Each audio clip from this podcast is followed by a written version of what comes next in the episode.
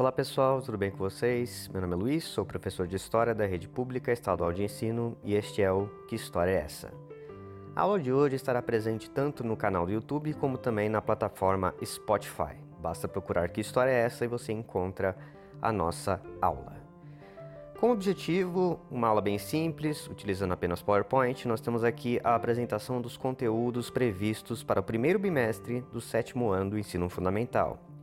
O faço agora, mesmo em maio, porque, segundo a previsão do governo estadual, as aulas estão sendo de caráter de revisão agora em fins de maio. Então, apesar de em anos normais nós já estarmos no segundo bimestre, é, por causa da paralisação das aulas, a gente está revendo os conteúdos então do primeiro bimestre. E para você não ficar perdido, eu vou colocar todos eles aqui, então você sabe exatamente em que ponto da matéria você está estudando, seja para acompanhar as aulas no centro de mídias ou mesmo para fazer uma revisão com acompanhamento do seu professor na sua escola. Vamos lá? A primeira coisa que você precisa saber é que há uma coisa que une os conteúdos dos bimestres. E no caso, essa, esse fio condutor são as chamadas unidades temáticas, os temas que unem, portanto, todo o conteúdo.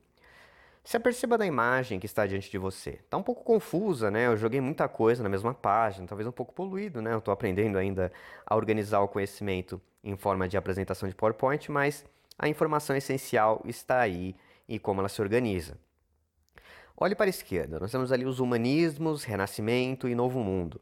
Então há uma novidade, há uma nova forma de enxergar a humanidade e seu papel no mundo, né? Que é essa questão do humanismo, do renascimento, do novo mundo. E essa nova forma de ver, essas novas preocupações vão gerar consequências, como por exemplo, e aí você vai para a direita, um mundo moderno que vai conectar as sociedades africanas, americanas e europeias. Tanto que eu coloquei aí as caravelas e um mapa do mundo descoberto. Mas também é importante saber que esse mundo conectado, e aí você vai lá para baixo, está organizado segundo um poder e dinâmicas próprias do mundo colonial. E aí tem a figura do rei ali no meio da página, né? Então nós vamos aprender sobre mudanças de mentalidades, de economia, a conexão do mundo e como essa conexão também é desigual. Nós estamos falando então da idade moderna, do, do século XV aproximadamente, é o coração da nossa matéria, os anos de 1400, quando a história da humanidade vai mudar para sempre. Então essa é a unidade temática, ou melhor, essas são as unidades temáticas que vão costurar tudo que a gente vai aprender neste bimestre do sétimo ano. Indo em frente. O primeiro dos objetos de conhecimento, a primeira coisa que a gente vai aprender aí nesse bimestre vai ser velho mundo e novo mundo. A gente vai ver então a conexão do mundo antigo, do mundo mais velho, mais conhecido pelos europeus, e do novo mundo, o novo que, mundo que já existia, as pessoas que estavam vivendo lá milhares de anos, mas que para os europeus seriam uma novidade. Isso coloca para a gente conceitos bastante problemáticos, por exemplo, por que será que o, a América é considerada uma coisa nova, né? O que, que é esse conceito de moderno? O que, que significa dizer que o mundo é velho e que o mundo é novo? Então nós temos essas perguntas norteadoras, as perguntas que vão é, possibilitar a gente a ganhar habilidades para poder usar esse novo objeto do conhecimento, esse novo conteúdo. Então o primeiro dos conteúdos é a interação entre novo mundo e velho mundo.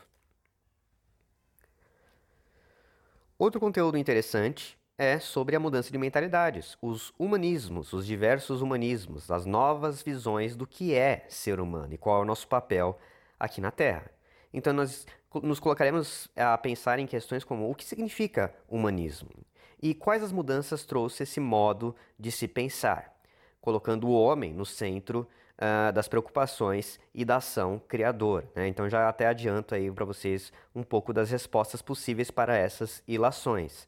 Então, não só não veremos como a interação entre novo e velho mundo, a interação entre Europa e América, nós também vamos ver a mudança de mentalidade que precedeu esses atos, né? Porque é tão importante quanto a renovação trazida pela ligação de vários continentes antes isolados, é a renovação trazida de dentro, do coração, das mentes. As pessoas estão se enxergando de outra maneira. Abandonando um pouco a questão religiosa, mas é, não totalmente. E é o que a gente vai ver nesse próximo tópico: as reformas religiosas. E coloca uma introdução para vocês, né? Ser cristão e ser católico hoje são coisas diferentes, mas ainda se confundem, né? Se eu colocar para você, você é cristão, você é católico, às vezes as coisas ficam um pouco misturadas. Mas onde é que vem essa separação? Por que será que hoje existem tantas igrejas de Cristo e não apenas uma, a igreja com I maiúsculo, né? Como era há alguns séculos atrás. Então a gente vai ver a origem dessa primeira cisão, dessa primeira separação entre os seguidores de Cristo, entre aqueles que seguem a Bíblia Sagrada. Outro tema vital aqui para o nosso interesse é sobre as monarquias europeias. Quem eram os principais reis e rainhas da Europa moderna? Então, nesse período que a gente está estudando, quem são as pessoas mais poderosas? E da onde vinha o seu poder? Como é que eles obtiveram? Então, uma construção histórica, porque um rei é um rei, afinal. O que, que deixa ele poderoso, o que faz os seus súditos obedecerem? A gente vai ver então aí no estudo das monarquias europeias modernas. Outro assunto de nosso interesse são as descobertas científicas e navegações. A gente vai ver como é possível que uma invenção científica esteja ligada diretamente à mudança da história em si. Né? E como uma coisa que hoje parece banal, como utilizar o vento para mover uma caravela, foi a tecnologia transformadora da época.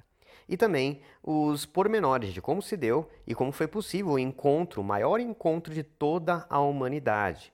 Como os europeus encontraram os americanos e mantiveram. Isso é importante, né? Porque uma coisa é você chegar lá uma vez depois nunca mais. Mas eles conseguiram manter um contato constante, depois de séculos e séculos isolados, um contato constante entre América e Europa, viajando nesse barquinho aí, usando apenas a força do vento. Então, nós vamos estudar um pouco sobre como a ciência é, interagiu com esse grande evento que foram as navegações.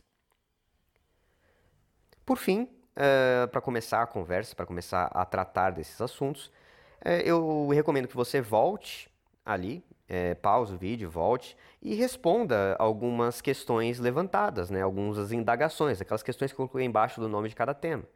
Porque afinal eu pressuponho que você não seja uma folha em branco. Algum desses conhecimentos você já deve ter. Você deve lembrar do ensino fundamental 1, dos aninhos ali, é, estudando com a professora polivalente, que ensinava todas as matérias, ou mesmo da televisão, da série de TV, é, dos filmes. Você deve ter algum conhecimento sobre esse assunto. Se não tiver, se não lembrar, tudo bem, mas é só um exercício que eu me proponho para ver o que você já sabe.